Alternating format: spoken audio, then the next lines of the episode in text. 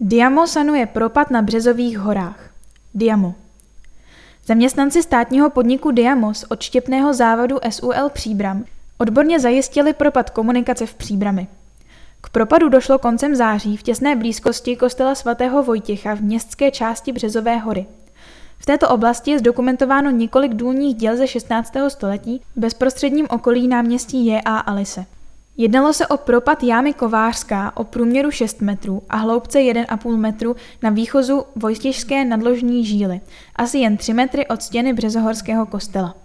Bylo tedy nutné okamžitě postižené místo ohradit mobilním ohrazením proti vstupu nepovolených osob. Na místě byl přítomen i starosta města Jan Konvalinka.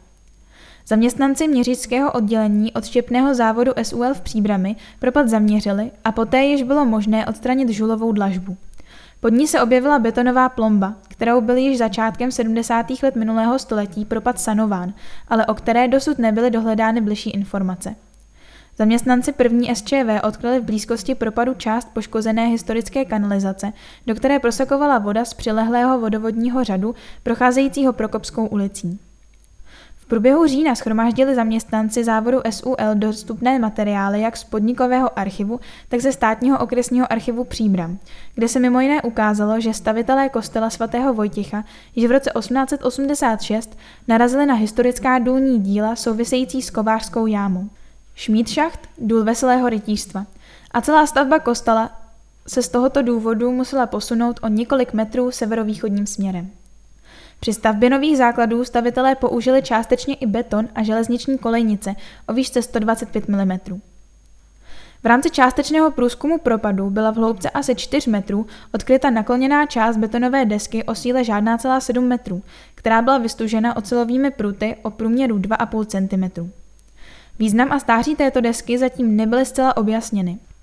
Projektant a závodní dolu pro danou oblast Josef Kovář zpracovává projektovou dokumentaci na sanaci propadu železobetonovou deskou s dosýpacími otvory a prostupy pro sanační vrty, které se budou realizovat v další fázi projektu.